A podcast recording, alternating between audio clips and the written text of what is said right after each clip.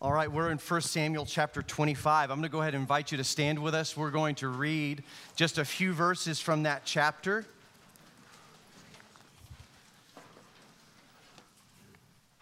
All right, let's read together. Then David said to Abigail, Blessed be the Lord God of Israel, who sent you this day to meet me. And blessed be your discernment, and blessed be you who have kept me this day from bloodshed and from avenging myself by my own hand.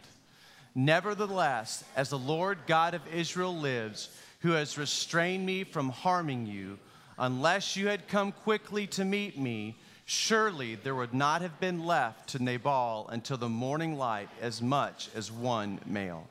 So David received from her hand what she had brought him and said to her, Go up to your house in peace. See, I have listened to you and granted your request. Amen. You may be seated. David is still very much on the run. He's on the run from King Saul, who has it out for him. And even though he may be a rising star, he has no major political alliances at this time. And the one, perhaps, who is his greatest alliance has now died.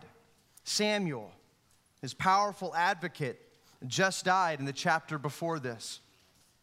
Actually, in verse 1 of chapter 25. And this was not just a major blow for the nation, but it was a particular major blow for David. He was feeling like he had no one. Of course, he had his dear friend Jonathan, but he was limited in what he could do. And yet, David knows his time as king is coming. He knows not to rush it. But as you can imagine, it has to be very difficult knowing your future and yet you're running for your life. There's a lesson there, I think, right? We all know our future, and yet things aren't as they should be. So, in an effort to move things along, this is what David does. He begins to forge, or at least attempt to forge, very valuable political alliances to make his transition to the throne as smooth as possible when his time does come. And thus, we find ourselves in chapter 25 of 1 Samuel. We have three main players we have David, Nabal, and Nabal's wife, Abigail. We have much to learn from each of them, but Make no mistake, Abigail is the very heart of this story. First and Second Samuel are about the hero King David and the covenant that God makes with his people through David. But chapter 25 belongs to the heroism of Abigail, and we'll learn why. And so, first off, we have these two men in this story Nabal and soon to be King David. What can we learn about these men? So 1 Samuel 25, verses 1 through 9, let me just read these. Now Samuel died, and all Israel assembled and mourned for him, and they buried him in his house at Ramah. Then David rose and went down to the wilderness of Paran, and there was a man in Maon whose business was in Carmel. The man was very rich. He had 3,000 sheep and thousands of goats. He was shearing his sheep in Carmel, which is a huge festival, by, by the way. It's like harvest time. Everyone parties at harvest time because they are uh, excited about the blessing of God through the harvest, in this case, through the provision of the sheep. Now, the name of the man was Nabal, the name of his wife was Abigail. The woman was discerning and beautiful, but the man was harsh and badly behaved. He was a Calebite. David heard in the wilderness that Nabal was shearing his sheep, so David sent 10 young men, and David said to the young men, Go up to Carmel and go to Nabal and greet him in my name, and thus you shall greet him. Peace be to you, and peace to your house, and peace be to all that you have. I hear that you have shears. Now your shepherds have been with us, and we did to them no harm, and they missed nothing all the time they were in Carmel. Ask your young men, and they will tell you. Therefore, let my young men find favor in your eyes, for we come on feast day. Please give whatever you have at hand to honor your servants and to your son David. When the, David's young men came, they said all this to Nabal in the name of David, and then they waited. We're not really left guessing as to the character of this man, Nabal. We, we actually know a lot about him. The scripture is very explicit about the kind of man that Nabal is. He's a very rich businessman. He's uh, probably very influential in the region. Um, that's one of the reasons that David is approaching him. But scripture also says that he is harsh and badly behaved. In fact, when David's men approach him, it is told to us later in verse 14 that Nabal rails at them. Others translations read that Nabal screams at them. Even his wife, even his wife admits that he's a foolhardy man in verse 25. When he celebrates with his household at the end of shearing season, it's remarked that he is a drunkard. This man's character is not bright and shining. The Bible makes that abundantly clear. So, what can we learn from Nabal? The first thing I think that we can learn from his is that the character of the man is at the heart of the man. Jesus says, From out of the heart the mouth speaks. The shape and the content of your heart and what you're putting into your heart absolutely matters because it always is going to come out in what you say and what you do. Always. Doesn't matter how wealthy you are or influential you are, your character will either exalt you or eventually defeat you. And just as an aside, husbands, never give your wives a reason to call you a fool. She certainly did. And in our culture, sometimes we tend to excuse bad behavior when it is expedient for us, if it accomplishes the goals that we think we have. But regardless, the character of the man is at the heart of the man. It, absolutely matters. What was going on in Nabal's heart shaped his response to David and how he treated everyone else around him. How about David? What is David like? We already know a lot about David. He's the coming king of Israel. He is anointed by the prophet Samuel as to be the next king after God has rejected Saul. The Bible describes him as a man after God's own heart. He's young, valiant. At this point, he's a tested soldier and military commander. David's the kind of man who really wants to do the right thing. He wants to follow God. He wants to also preserve his life and his future kingship while also honoring the very king who wants to see him dead. He's a remarkable young man.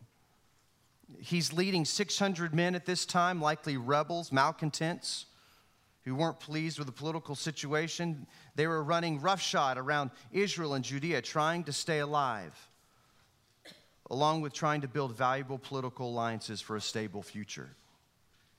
We also learned that David has a temper and is prone to pride, as we'll see in a moment. But what can we learn from David? Just like the heart of Nabal shapes his words and his deeds, it's similar for David. What your heart follows absolutely matters. What your heart follows absolutely matters. It'll matters in the moments of your greatest temptation. When our heart follows the things of God in our greatest weaknesses, by the power of the Spirit of God, we are inclined to make better choices than worse ones if our heart follows hard after God. So, what your heart and who your heart follows absolutely matters. So, two men one follows after God, uh, one has a very despicable character, which is shaped by the condition of his heart as well. Both men are presented with a choice, and they both fail miserably. Two bad decisions. 1 Samuel 26, verses 10 through 13. The men waited. They delivered the message to Nabal, and Nabal answered David's servants Who's David? Who is the son of Jesse? There are many servants these days who are breaking away from their masters. Shall I take my bread and my water and my meat that I've killed for my shearers and give it to men who come from I do not know where? So David's young men turned away and came back and told David all this. And David said to his men, Every man strap on his sword. And every man of them strapped on his sword. David also strapped on his sword, and about 400 men went up after David, while also 200 remained with the baggage. Wisely, David begins to think about the stability of his political future. He decides not just to do the right thing by Nabal's shepherds, protecting them, but he also decides to develop a long term relationship with this very influential businessman, Nabal. It was good for him to do this, wise. And so he sends out 10 of his soldiers to ask Nabal, in his name, if he would be willing to meet some of the needs of his men, hoping to forge this long term alliance with an influential man. It was feast day, our feast season during the shearing time. There was tons of food. They were celebrating. The request and the offering of food would be a show of support for David. And Nabal is presented with a choice, a decision to either support David or not. And so we've read Nabal's decision. Nabal rebuffs David's request. Furthermore, he makes little of David's name. Who is this son of Jesse? Who's David anyway? He would say. I've never heard of him. And how can I even be certain that you are even his men? He mocks David, makes light of his anointing as the next king. Even one of Nabal's servants says that he screamed at David and he wouldn't even listen to us. This was a very, according to scripture, badly behaved man. And he made a very bad decision. What is Nabal's bad decision? What can we learn for that? The first thing we can learn is be careful not to reject the anointed coming king. That's the most obvious lesson here. Let us be careful not to reject the anointed coming king. Nabal knew exactly who David was. And yes, he was weighing his alliance with King Saul and the political environment, but because of his foolishness and his lack of character, he said no to the coming king. And I think that's good wisdom for us too, even as believers we have to ask ourselves are there any situations and circumstances where we are inclined to, or we actually are saying no to our King? Does that happen with us? I'm sure it does. So be careful not to reject the anointed coming King. Secondly, be careful not to put your family at risk. There is no one better to teach your family or children what it looks like to say yes to the king than you. Men, husbands, dads, when you say no to the king, you teach your kids to say no to the king. And they will, without a doubt, follow in your footsteps without intervention. And we have great interventionists all around, and certainly, most importantly, in Jesus himself. But be careful not to lead your family at risk in your saying no to the king when he comes to ask for your alliances and loyalty and expectation of obedience. What can we learn from David's bad decision? What was his bad decision? As you can imagine, David was not pleased. In fact, he was very angry. The man, Nabal, had dishonored his name and he failed to recognize who he was the coming king. David's ego was bruised, and in his anger, he readies 400 of his men to wipe out all the men in Nabal's household. He was angry. In fact, he makes a vow in verses 21 and 22. He says it like this now, David had said, Surely in vain I have guarded all that this fellow has in the wilderness, so that nothing was missed of all that belonged to him, and he has returned me evil for good. God, do so to the enemies of David, and more so, if by morning I leave so much as one male of all who belong to him. David was livid, and he had made a vow to send 400 men to wipe out the household of Nabal, all the males. What do we learn from this very bad decision? Even from a man who's falling after the heart of God. That's his desire. David wants to do the right thing. We've seen him do the right thing. When he was given the opportunity to kill King Saul, who was after his own life, he said, No, I'm going to stay my hand because it's, it's not my hand that should take the life of King Saul. I need to wait upon the Lord. David made great decisions.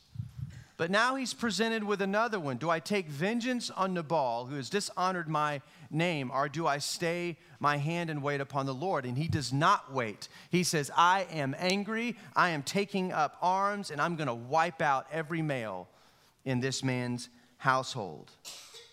Listen, anger can be a great barometer in determining between right and wrong, between what is just and unjust. Be angry and sin not. That's what Paul advises us to do. But left unchecked, it can lead us to make horrible decisions in the moment. And that's where David was.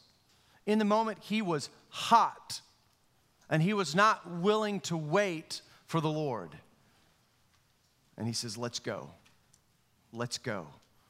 Strap your swords on. We're going to annihilate this man for what he has said about. Unchecked anger can lead every single one of us to make the most horrible decisions in the moment. Sometimes we need just to cool off, step aside, and give God the opportunity to speak in that still small voice on how we are to best move forward. Unchecked anger can leave a lasting legacy. What if David had followed through and there was no intervention, but David had followed through with his decision to kill Nabal and his men? What then? Well, he would, for the first time, become a murderer of his own people.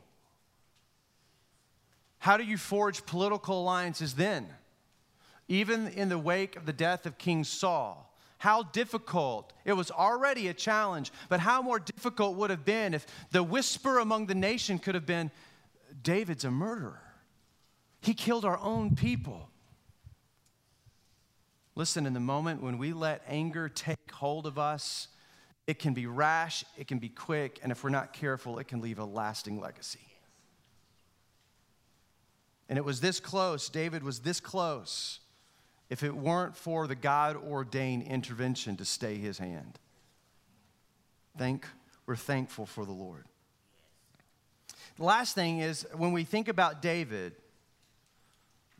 we've got to remember you haven't arrived until you've arrived. I mean, there are seasons in our life, and maybe David was there. He's thinking, man, I've done really well for myself. I've really been seeking after the Lord. I've really been in a life and season of prayer. And man, I'm just gone a good trajectory. And maybe he got complacent where he was in his relationship with God in these very real world situations. Things were getting hard.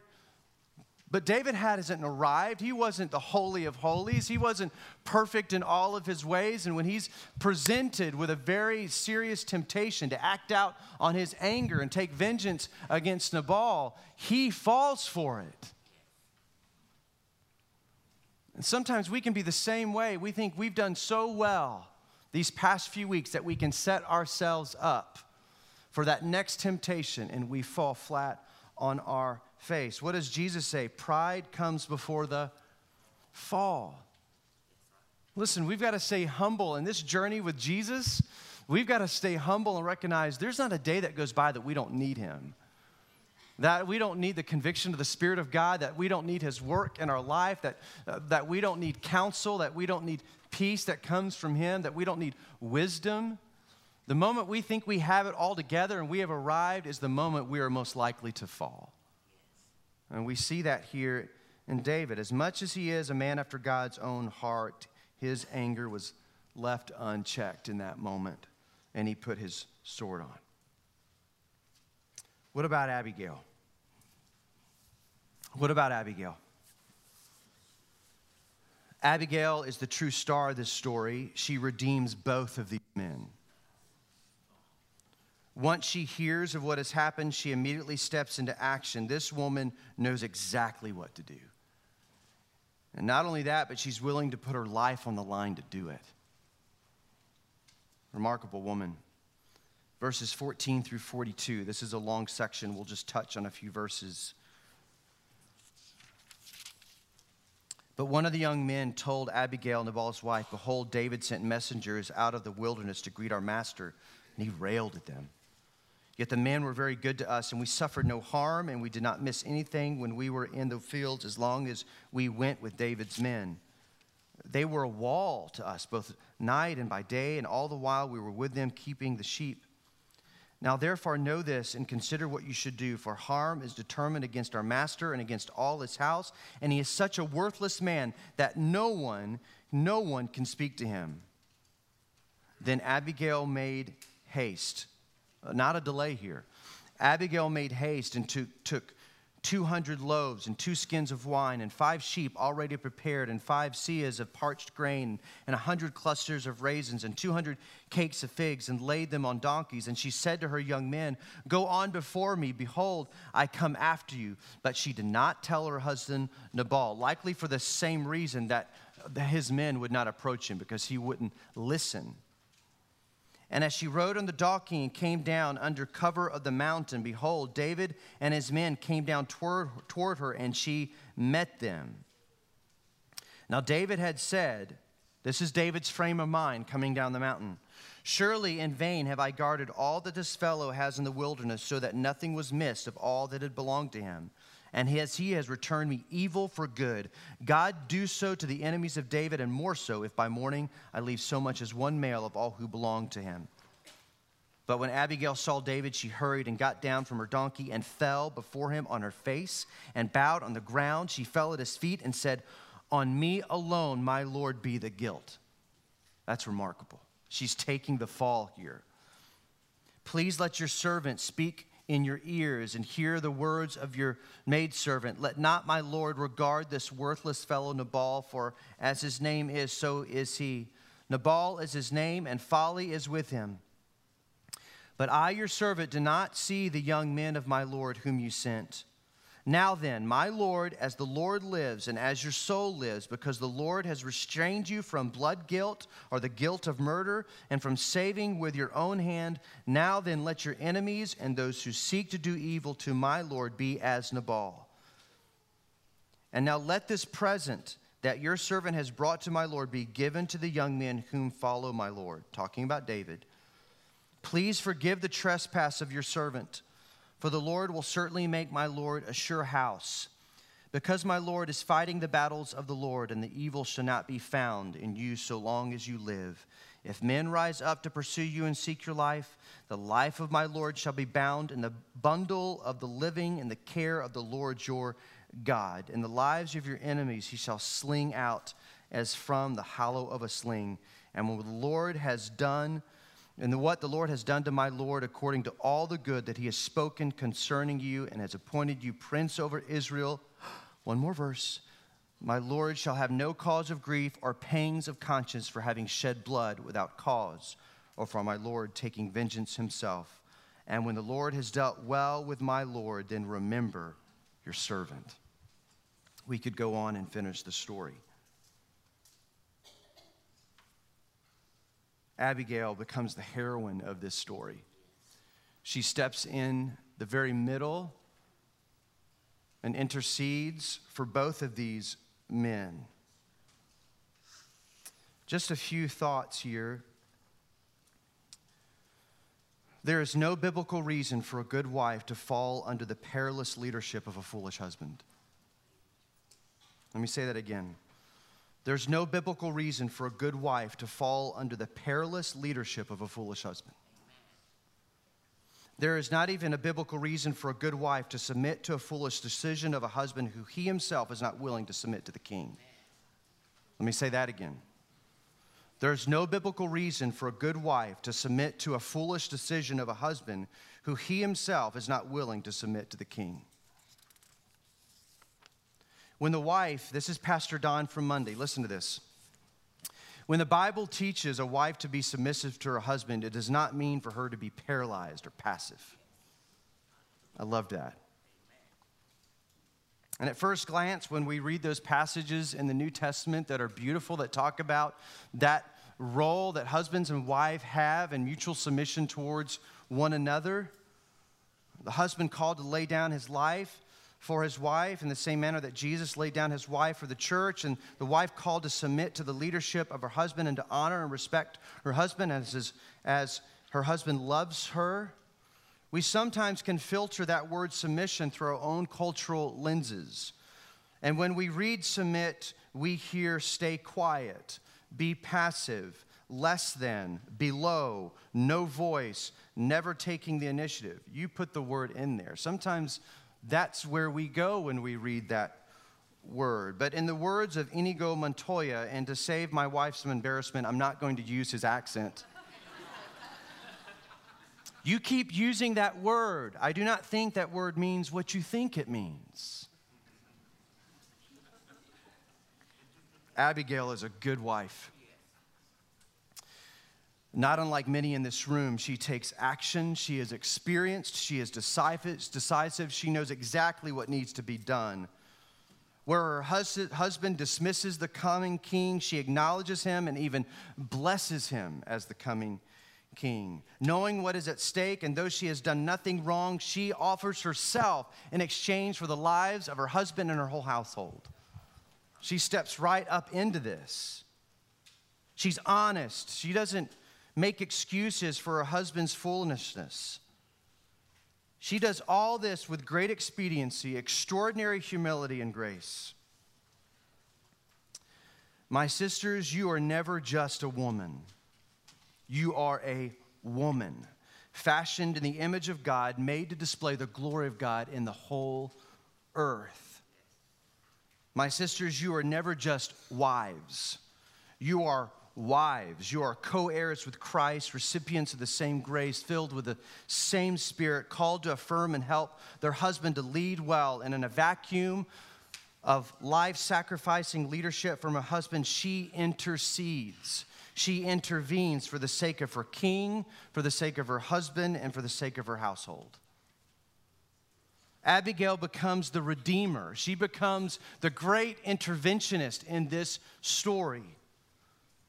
And Abigail's intervention totally changes the trajectory of two really bad decisions. Unfortunately, it's too late for her husband. If we finish the chapter, he dies when he becomes aware that his death is, was coming. But Abigail humbly takes action. She redeems her household and preserves the legacy of a coming king. She is the hero. She provides David an opportunity for repentance. She gives him enough pause to remind him David, you must wait upon the Lord, and he will bless you.